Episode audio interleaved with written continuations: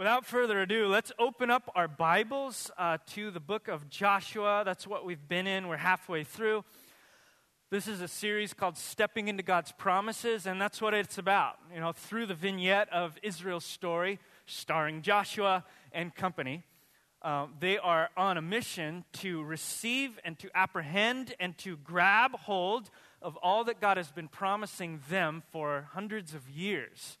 This is God's people stepping into God's plan for their life, stepping into his increasingly, incredibly great promises and all the obstacles along the way, including what we're about to see a very sizable obstacle. Um, but we kind of we opened with joshua last week uh, you remember if you were here alan spoke on one uh, part of that the first paragraph kind of looking at a vignette of what it looks like to uh, or excuse me, what it looks like when we, we do not seek the counsel of God uh, in our lives and the, uh, the, the pain and the circumstances and repercussions of that. Now we're just going to look at the, the main point of the entire chapter. So it's kind of a long one. I'm just going to do what I've been doing for the past couple weeks. I'm just going to read the whole thing. This is about 26 verses. It's going to take me about 26 minutes to do. Uh, so, or a little shorter, but I'm going to start from the beginning so we can kind of get the full context of the story, and then we'll just start talking about it piece by piece. Starting in Joshua chapter 7, verse 1.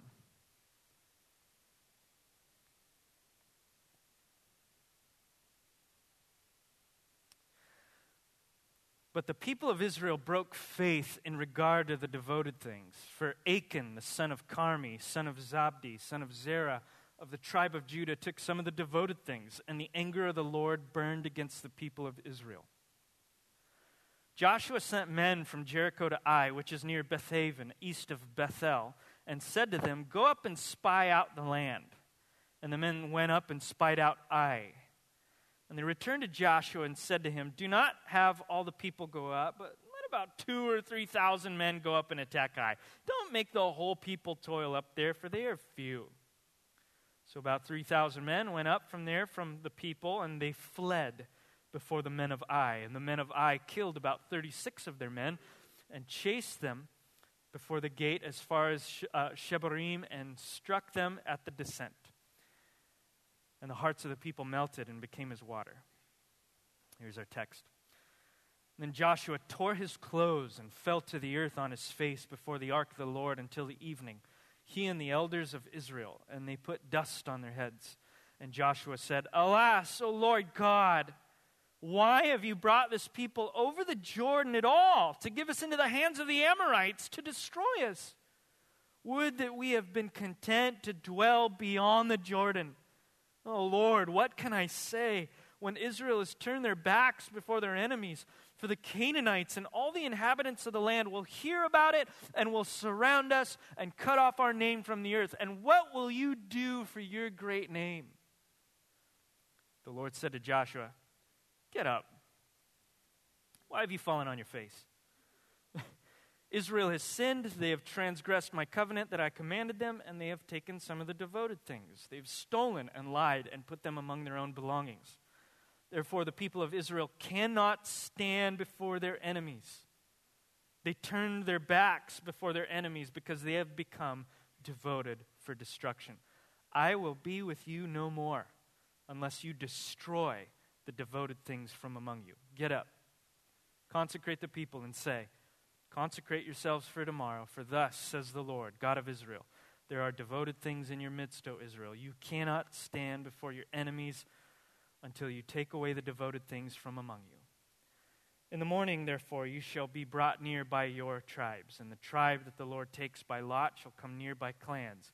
And the clan that the Lord takes shall come near by households, and the household that the Lord takes shall come near by uh, man by man. And he who is taken with the devoted things shall be burned with fire, he and all that he has, because he has transgressed the covenant of the Lord, and because he has done an outrageous thing in Israel. Joshua rose early in the morning and brought Israel near tribe by tribe, and the tribe of Judah was taken. And he brought near the clans of Judah, and the clan of the Zerahrites was taken. And he brought near the clan of the Zerahrites man by man, and Zabdi was taken. And he brought near his household man by man, and Achan, the son of Carmi, son of Zabdi, son of Zerah, of the tribe of Judah, was cha- taken. Then Joshua said to Achan, My son, give glory to God,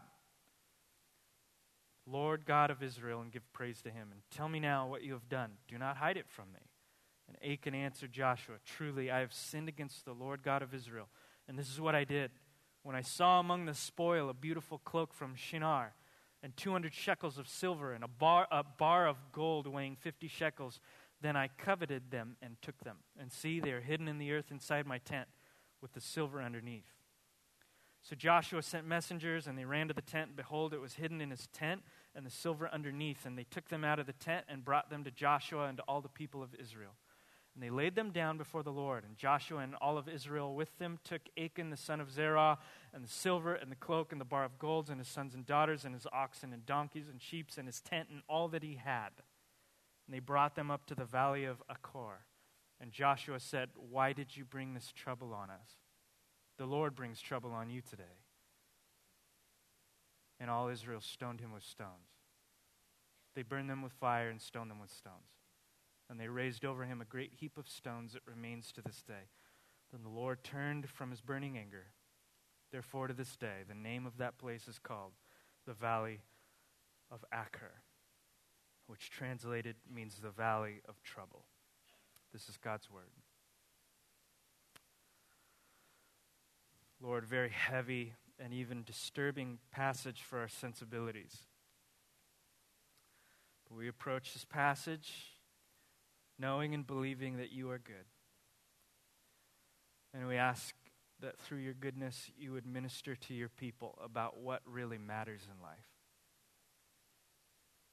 Give us ears to hear and a heart that is full of soft soil, that it would receive your word and bear fruit 30, 60, and 100 times what was planted. In Jesus' name, amen. Perhaps you're reading uh, this passage asking yourself, gosh, why does God seem to care so much about sin? Really stoned for taking a jacket? Perhaps you've experienced that, not from God, although maybe you have. You've read in the, uh, in the scriptures passages like that. Maybe you've experienced it from people, kind of that puritanical condemnation from other people, looking down on you for something that seems so trivial. And truth be told, you can see stuff in their life that looks 10 times worse than what you did. In uh, Nathaniel Hawthorne's masterpiece, The Scarlet Letter, many of us were given a glimpse of this very thing, that, that thing that irks us about this word sin. You know, the two main characters in the story, Hester uh, and Arthur, commit adultery together, right? Uh, and Hester must wear, you know, uh, Arthur gets away with it, and he kind of runs off in secret, but Hester, being pregnant, can't get away, and she's forced by the uh, an actual Puritan town in Massachusetts in the 1600s to wear a scarlet A embroidered on her dress. She walks through the rest of her life uh, in shame, ridiculed by the whole village that treats her with disdain, even though her real husband, not Arthur, but the real guy, uh, in her mind was actually far worse than she, she was. It was a moment of passion. Her husband that she left and cheated on actually did far worse things to her. And we're left in this book wondering, you know, the, the, the gist of the story is why do we, why do we pick on, on people's sins so much, especially ones that seem so trivial when there's so much else going on in the world that's worth crying about? And I think there's a lot of truth to that, you know? I think there's a lot of truth to that. I don't think chapter 7 tells us that that isn't true. I think it asks a different question. While we're asking why does God care so much about sin, I think chapter 7 is asking us why don't we? Now, what we saw last week at the beginning of chapter 7, what, what Alan preached through so well, was that, it, that Joshua inquired of the Lord, or uh, he didn't inqu- inquire of the Lord about an upcoming battle. And if he would have, God presumably would have told him what was wrong with the state of Israel. And what is wrong is what we eventually see in the remaining chapter. And, you know, they lose the battle. It should have been a shoe in. They just defeated Jericho. They just uh, watched the, the, the sea part from uh, end to end. They walk through. This is a victorious group of people that has the presence of God with them. The, the Battle of Ai should have been a piece of cake. And it's told that they have actually been uh, thwarted and routed and pushed down, and even 36 of their men have been killed by this small group of people. And so in verse 7, we see Joshua crying out in prayer, What is going on, God? This isn't supposed to happen, so on and so forth. At the end of his prayer, he actually seems to get God right where it itches, and he says, What will you do for your great name? If we're not winning the battle, how are you going to make your great name known? And God speaks up, right? He says to Joshua, Get up. Get off your, get off your feet. Why have you fallen on your face? And he says, as a matter of just as a simple point, there's no complications about this. Israel sinned. And I think this is interesting because it was actually Achan who sinned, but God says Israel sinned. More on that later. But he says, Israel has sinned. They took the devoted things, the very thing I told you not to do, and they also stole and lied and hid some of that stuff, uh, the belongings. So he lists all of these transgressions, right? In other words, and he says this Israel broke the covenant, verse 11. Uh, just a, a, quick note about devoted things. Uh, I think Alan spoke about this a little bit uh, we might have touched on this a little bit during the Battle of Jericho, but devoted things were those elements of the Canaanite religion that were destructive to society. Uh, we're not talking about God devoting people to destruction, right? This is not a matter of wiping people. This isn't a genocide or a mass massacre. In fact, you're going to see throughout the rest of the Old Testament, Canaanites actually still exist and are alive uh, the, that, that, those phraseologies of wipe everybody off the face of the earth, that's military bragging, it's hyperbole. God isn't so much concerned about these people so much as their religion, which, as we saw a couple weeks ago, was incredibly destructive. It wreaked violence and injustices, all sorts of things. And he gave them centuries to repent from it. Now, the time has run out, and he wipes out their religion with, along with some of them. And so he says, Look, I'm doing this for a reason. I don't want my people to get caught up in this stuff, lest this take root in my people again. And so when Achan takes some of these things, he says in verse 1 that they broke the faith. Literally, this means that they acted undercover. This was not an accident.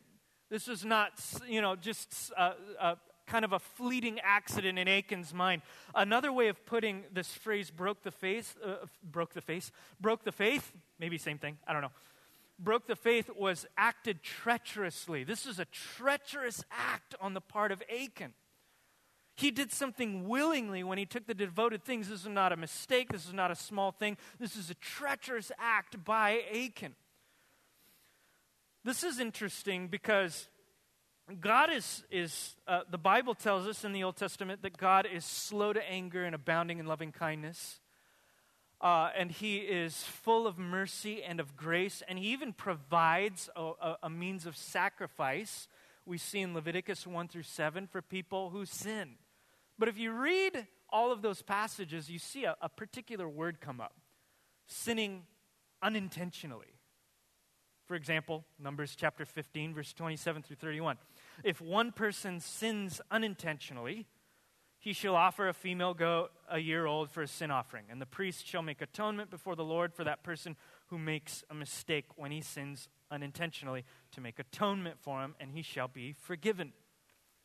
So on and so forth. But look at the bottom here. It says, But the person who does anything with a high hand, that's just like what you imagine it a high hand.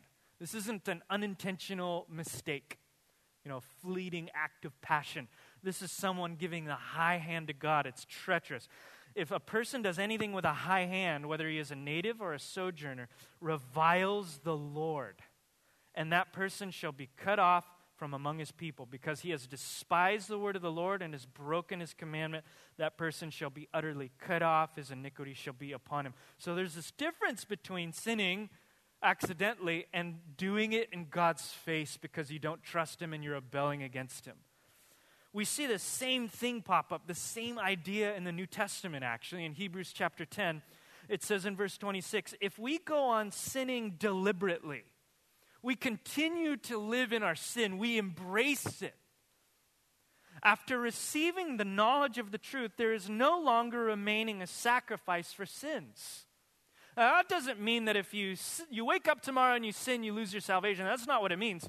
It's actually questioning whether you ever tasted of that salvation to begin with. Apostasy is in view here. A treacherous, high handed middle finger to the Lord is saying, I have seen what you're about. I have seen you working in my life. You have touched me in my spirit and in my heart. You've done incredible things that I have witnessed with my own eyes, but I don't care. Living my life the way that I want. That is a high handed, stiff arming of the grace of God. So we're not talking, I, w- I want us to, to understand this. When we're speaking about Achan taking a, a robe and some bars of gold, we're not talking about, you know, going over the speed limit on accident here, okay? This is essentially an act of apostasy here. Now, what makes it even crazier is who Achan is. At the beginning, we get a, a, little piece of his genealogy. For all of you wondering, like, why are all these genealogies in the Bible? I just skip over them when I get to them, you know? Uh, all of Matthew 1 and, and Chronicles and all of this stuff. They're actually there for a reason. They're there to give you a, an idea of the type of person that's being chronologized. It's a good one. so look at this guy. Achan, the son of Carmi, son of Zabdi, son of Zerah, of the tribe of Judah. This is a prestigious family line. Judah is like, that's like next in line to the throne. It's who the prophets said the kings uh, would come from, the royal line. It's later who the prophets would say the Messiah himself would come from. Of all people who would get it, it would be someone in the line of Judah. Uh, uh, you know, parallel today, I don't know, it would be like a prestigious name that you're like, you hear that name, you're like, ooh, like like Rothschild or Rockefeller, some other long name that starts with R. Ridenour. It's like you hear that name, you're like, yes, they get it. They understand the, they understand whatever it is that they're attempting to understand. So I want you to, I just want you to understand this picture of what's happening here. This isn't like some innocent little child who just kind of tripped and, you know, went past the speed limit on his way to work and repented from it. This is, this is a picture of someone who knows the promises of God, the power of his spirit, the goodness of his name, and is turned away to a life of sin. That's, that's what we're getting here. Now, Israel is blamed for Achan's sin. We'll talk about that later. But right now and right away, God says, You must remove the devoted things in order to step into the promise that I have been, I have been directing you towards. In verse 13, he says this. Uh, you ever wonder, this is, this is kind of the backdrop for all of this. Do you ever wonder, like, why? Why does sometimes keeping the covenant prove so difficult? Why does it, why is it so difficult sometimes to follow Jesus? Because I think for most of us, as believers, like we actually love Jesus. We love God. We love the things of God. We want to follow Him the best that we can. Uh, but we're not perfect. And perhaps you've woken up on various occasions saying with Paul, like, gosh, the very thing that I wanted to do, I didn't do that thing. Like the one thing God told me to do, I didn't do that, and I did the one thing that He told me not to do, and I keep doing that over and over. What is happening within me? Why is it so hard? If sin is such a big deal to God, why is it so fun sometimes? Why is there some piece of me that has a hard time leaving the things of the world, the things that God does not like? And I just want to briefly pull out of this passage three ways to navigate through that question.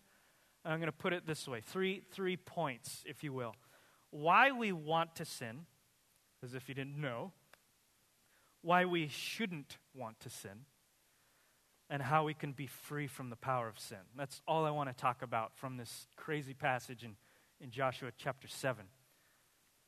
Why we want to sin. Besides the obvious that sometimes it feels good and it's what we want in that moment, the truth of the matter is we're allured in some part to things that aren't of God. It is a natural part of the human makeup. And look at this, this phrase that is used to describe of Achan in verse 21 when I saw, when I saw the thing. There was something about this, whether you want to call it uh, a way of life or an object or a thing that God had uh, expressly prohibited, when he saw it, that was what triggered everything else. The point here is that it wasn't actually the behavior itself that started everything. It was something far deeper than the behavior. It was, it was something within Achan and within you and I. The Apostle James, uh, half brother of Jesus, would go on to say something similar. He says, You know, God doesn't tempt people, and he himself can't be tempted. So don't, don't blame your sin on God, in other words, is what he's saying. And he goes on to say this but each person is tempted when he is lured and enticed by his own desire. His own desire. And then desire, when it is conceived, gives birth to sin. Where does sin come from? It comes from your heart. King David, in one of the Psalms, said, I was born, I was brought forth in my mother's womb in iniquity. My heart desires to rebel against God in big ways, in small ways, whatever. That's just its tendency. Our behavior then is still sinful, right? The things that we do that hurt one another, that hurt ourselves, that are an affront to God, they're still bad, but that's not, the, that's not where it starts. Those are merely symptoms of something that's happening in the heart. Jesus said this. Said, out of the heart comes evil thoughts, murder, adultery, sexual immorality, theft, false witness, slander, and the list that goes on. Those things originate inside you, inside me. You see why it's so important that we as believers understand that it's not enough to simply modify your behavior? The gospel of Jesus Christ does not change what you're doing. It's not be a better person. It's not even stop sinning, not the gospel. Because there is something far, uh, there's something going on far deeper than just your behavior. Sin is in your heart at the very command center of the human personality, where the bus is being driven. That's where it is. So we're blaming the bus, God's blaming the driver. He's saying something needs to happen to the driver, Chris's heart. The truth is, I want to sin. Apart from the power and the touch of the Holy Spirit, I want to rebel against God no matter what I tell myself. My body simply obeys what my heart wants. And it's used to doing that because it's been doing that for years. Now, it is possible for behaviors to change, for you to be transformed and to actually look like Jesus Christ. More on that later. But what we should practice asking now what we should be, uh, what we should be in right now is in a state of awareness of our own brokenness and helplessness and sinfulness. I should be saying to myself all the time, I am not as good as I thought I was. I need help outside of myself. And listen, when we sin, when we do stuff that hurts other people, when we do stuff that hurts ourselves, when we do stuff against God's word, when we uh, break the covenant ourselves, our immediate inclination, this is that legalistic, religious part of us that wants to, uh, to make ourselves better, right? We immediately want to go to the solution and fix it. And so maybe we do that by, by saying, oh man, I just lied to my boss. Well, I'm not going to do that again. But then maybe you do it again, maybe to someone else. Oh, I just lost my temper. Not going to get mad anymore. Not going to get mad. And that's, a, that's basically the es- essence of a lot of our Christianity. Not going to do this anymore, and I'm not going to do that, and I'm going to do this better, and I'm going to do that. And that is not Christianity. That's every other religion in the world. Christianity is power from on high to change what you could not change for yourself.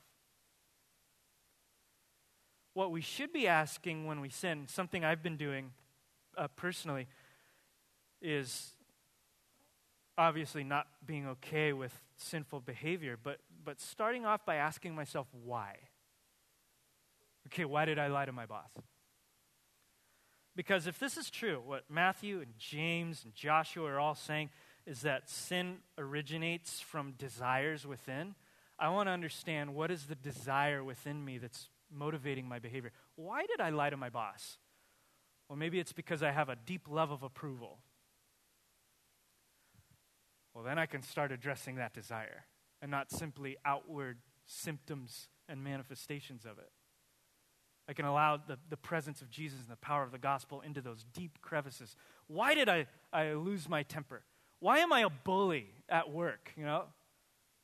Well, if I examine some of my deep desires, if I allow God into those places, I might find, well, to be honest, I'm a bully because I'm super insecure. And that's my way of, of securing my security. And the list goes on. Achan didn't just arbitrarily steal something. He just, just didn't just roll out of the bed and he was like, oh, pound of gold, uh, yeah, bar of gold, I'm taking that. That's awesome. By the way, the things that he, he took probably amounted to about a lifetime of salary in that day. This is not a small thing that he took. But he didn't just arbitrarily take it. Look at, look at the direction of verse 21. It says, uh, uh, it says in verse 21, when I saw, this is Achan speaking, when I saw among the spoil beautiful cloak from Shinar and the gold and the silver uh, and the shekels, then I coveted them and took them. Look at that trajectory. I saw, I coveted, I took. It's actually the same pattern we saw back in Genesis chapter 3 with Eve.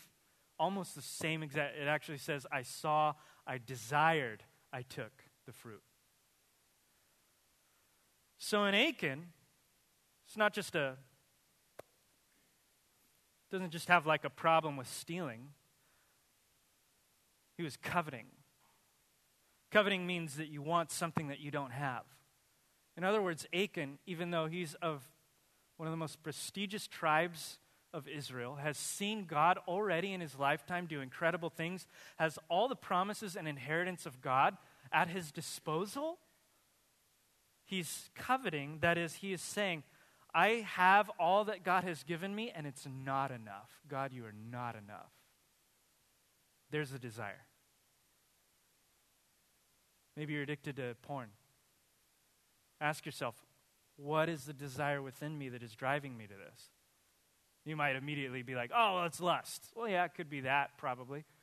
But maybe there's something else. Maybe you want to escape. Maybe, maybe you are a bully. Maybe the deeper desire under that is a need for acceptance.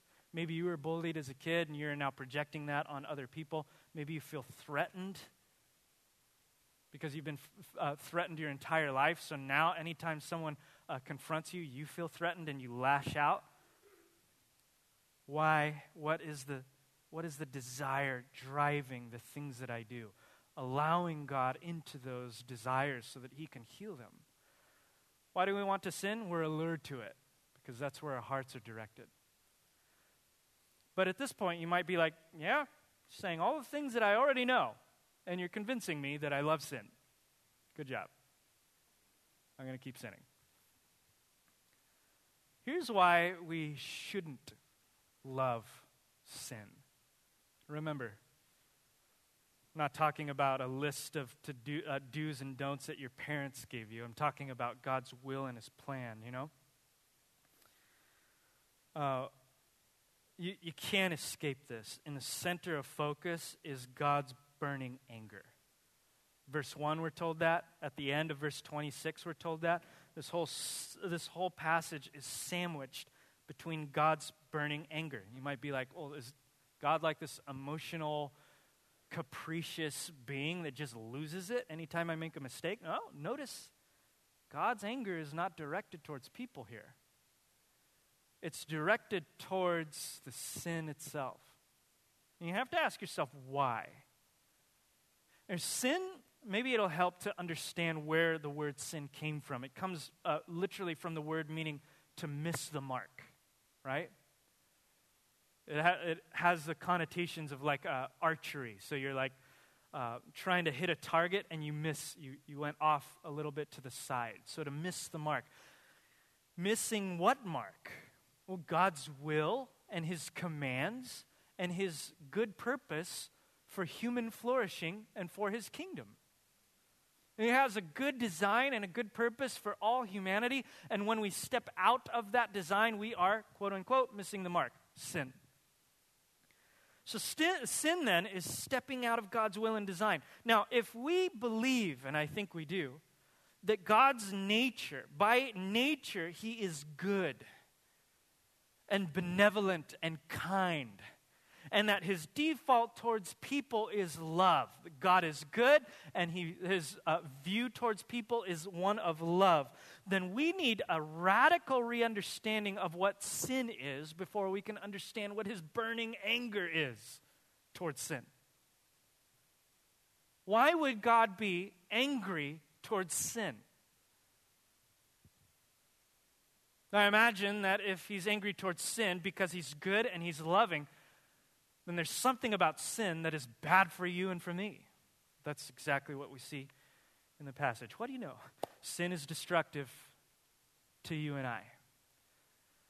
Paul said in Romans chapter 6 verse 23, the wages of sin is death. The funny thing about, or not funny, but the, the difficult thing about this is that often when we are doing something that God told us not to do, it seems like a very trivial, it could seem like a trivial thing in the moment. Like, how is this gonna, how is this gonna bring me death? Understand that this is partly a metaphor. It's also true. Sin entered the world and with it death, but also metaphorically speaking, sin destroys everything. It might be a slow type of entropy, but it destroys. It starts with your soul. The wages of sin is death. I didn't finish that passage in James, but what Jen, James ends up saying is each person is tempted when he is lured and enticed by his own desire. Then desire, when it is conceived, gives birth to sin, and sin, when it is fully grown, brings forth death. Sin is destructive to human people, it is the opposite of human flourishing. It is a source of all that is wrong with our world, with our families, with our marriages, with our own minds and hearts. It is the very thing that Christ came to free us from because God loves people. You may say, well, yeah, I have no doubt that sin is destructive to me, especially this one that I'm doing right now. But you know, I'll stop next year. God will forgive me, and I'll be fine. What we don't always understand, however, is that you can't sin in a vacuum. Sin is not just destructive to you, it's destructive to everyone around you. Notice all over chapter 7, even though it's Achan, Achan did it. Nobody else did it. In verse 1, 5, 11, 12, look at the language here. Verse 1 God says, the people of Israel broke faith. Look at verse 5. And the men of Ai killed about 36 of Israel's men, and the hearts of the people melted. None of those 36 sinned. Look at verse 11. Israel has sinned, God said. They have transgressed my covenant that I commanded them. They have taken some of the devoted things. They have stolen. They have lied. They have put among their own belongings. Verse 12. Therefore, the people of Israel cannot stand before their enemies. They turn their backs before their enemies because they have become devoted for destruction. This is very sobering that in Scripture we're, we, sh- we are uh, shown that when somebody walks away from the Lord or they sin and transgress the Lord's covenant, it actually has repercussions and effects on the whole community. That when there's sin in the camp, it is like a cancerous virus that affects the health of the whole group. Notice Joshua says to Achan in verse 25, Why did you bring trouble on us? Thirdly, I think we can't avoid this that sin will rob you of the promise. That the promises of God belong to you if you are in Christ. That He has done everything needed for you to step into the promises and into your inheritance and to every spiritual blessing, but you can rip yourself off. Israel had to remove the devoted things in order to step into the promise we see in verse 13. Perhaps we today are not living fully into God's promises for us because of our love for the devoted things. What are those devoted things for you? It could be anything. Some area in your life that you are sacrificing to keep.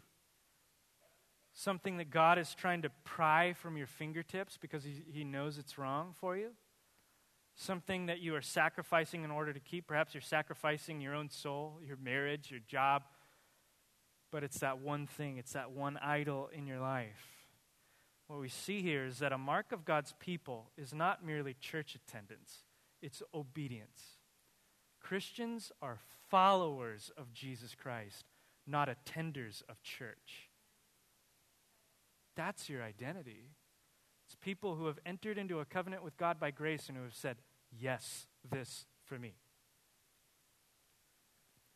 And look at the examples between these two people Achan and Rahab.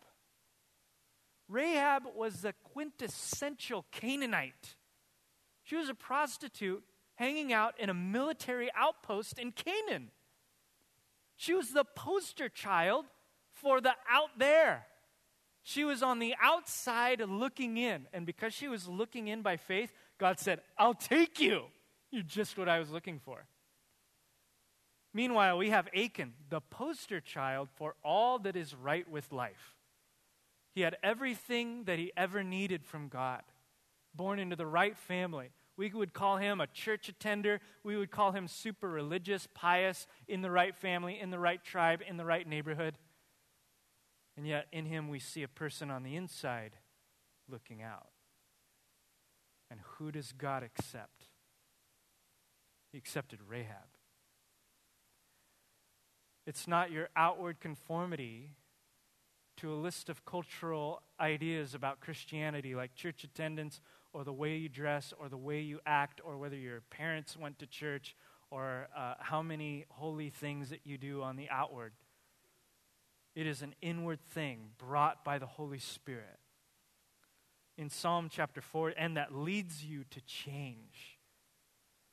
The psalmist in Psalm 40 says, In sacrifice and offering you have not delighted, but you have given me an open ear. Burnt offering and sin offering, you've not required those things, these outward shows of worship. But then I said, Behold, I have come. In the scroll of the book, it is written of me, I delight to do your will, O God. Your law is within my heart. The mark of a changed person is a delight in the things of God, not a repulsion. The Holy Spirit has to bring that. And so, in a stunning end to the story, Achan and his whole family are killed. They're stoned, their remains are burned. This is a very difficult thing to read, for me to read, because it's intense. It seems out of proportion to the sin. But again, chapter 7 is telling us why don't we have a bigger view of sin? Perhaps we need a bigger view of God. Now, Joshua didn't do this, but the whole community did. I don't know what else to say about this other than to approach it with holy fear and to ask the Lord to show me the beauty of His holiness once again and the the sinisterness of my own sin. Perhaps I've made it appear too small. But I also thank God that we don't stone each other anytime we make a mistake. That's awesome about, you know, the New Testament. But we do see an analogy in the New Testament that is it's not violent, but it's it's not any less humbling. Turn with me to 1 Corinthians chapter 5. in a passage that is actually caused many people to look upon and to say, that's not very inclusive or that's not very loving. We again see the, the, the importance of being set apart for God. Now, backdrop to the story, not trying to pick on sexual sin here, but uh, that's the, the context here. When we speak of sin, it's, it's anything God tells us to do and we don't do, or vice versa.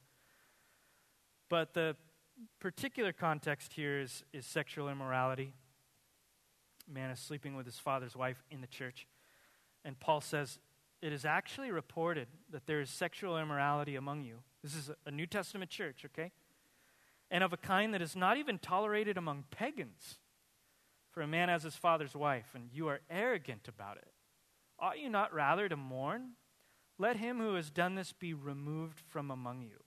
So, right here, he's saying, you're living in a, a, a way that is not, not what God has called us to be as God's people.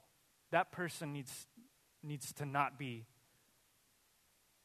dwelling in your midst. Now, this might seem incredibly harsh.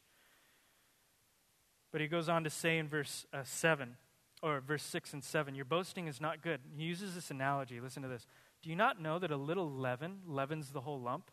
Cleanse out the old leaven that you may be a new lump as you really are unleavened. Sp- using bread as, a, as an analogy. For Christ, our Passover lamb, has been sacrificed. Now, in verse 9, he goes on to say, I wrote to you in my letter not to associate with sexually immoral people or people who sin not at all meaning the sexual immoral of the world or the greedy. Here he lists all sorts of sins greedy, swindlers, idolaters, since then you would need to go out of the world. No, notice what he's saying there. This is what we're not saying. Saying, I don't want you to associate with people who do bad things or th- things that are unbiblical. That's the world. That's what they're going to do. And you're called to be in the world. You're not supposed to judge or condemn people that don't know any better. So, who am I talking about? Who's, who's Paul talking about? Look at this, uh, verse 11. But now I'm writing to you not to associate with anyone who bears the name of brother if he is guilty of sexual immorality or greed or an idolater, reviler, drunkard, or swindler, not even to eat with such a one. For what have I to do with judging outsiders? Is it not those inside the church whom you are to judge? God ju- judges those on the outside. We judge those who are on the inside. You see what he's saying? Don't judge non believers, judge each other. And notice the other thing that he's saying I'm not concerned about people that sin because that's what they do. I'm concerned about people who profess that Jesus Christ is their Lord and Savior and who are lying about it who are living their lives in a way that is making Christ look bad. I am concerned with people who say, I am a Christian, I'm an evangelical, I am a Christ follower, but I do all the things that everybody else in the world does. Paul is saying, that is not okay when the world looks inside, like Rahab looked on the inside, when they look inside at the church, they should see lives that are different, that match the principles and the essence of the kingdom of God. Paul says, hey, sinner's to sin. No problem. That's why we're here, to be a salt and a compassionate light to them. But Christians that are taking the name and want the blessing but do not want God's rule. Not okay.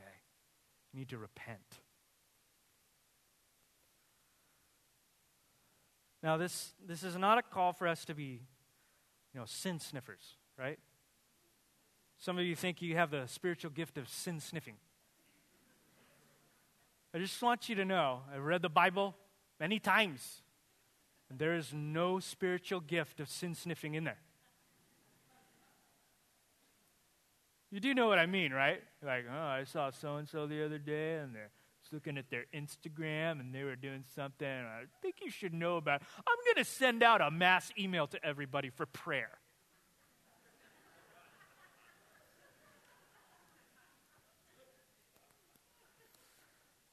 Listen, we all know the effect when someone we don't know comes sniffing in our corner.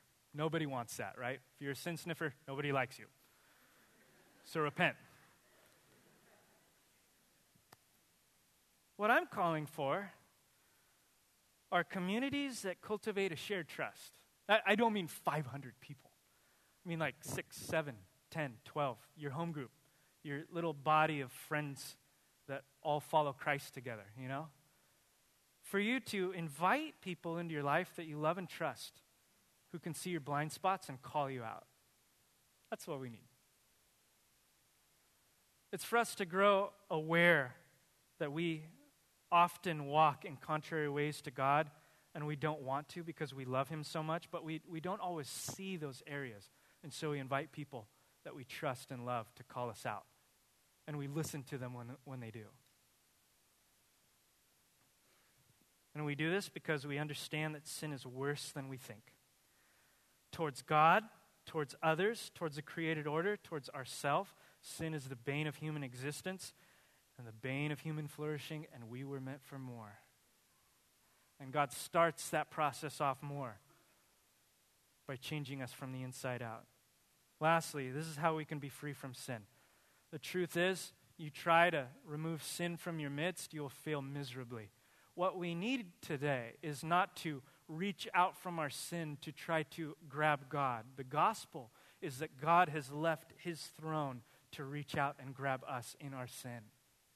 And Christ has taken our place. Paul said in Ephesians, You were dead in your trespasses and sins in which you once walked. You did all the wrong things for all the wrong reasons, carrying out those desires just like the rest of mankind. But God, being rich in mercy because of his great love with which he loved you. Even when we were dead in our trespasses, made us alive together with Christ. By grace you have been saved.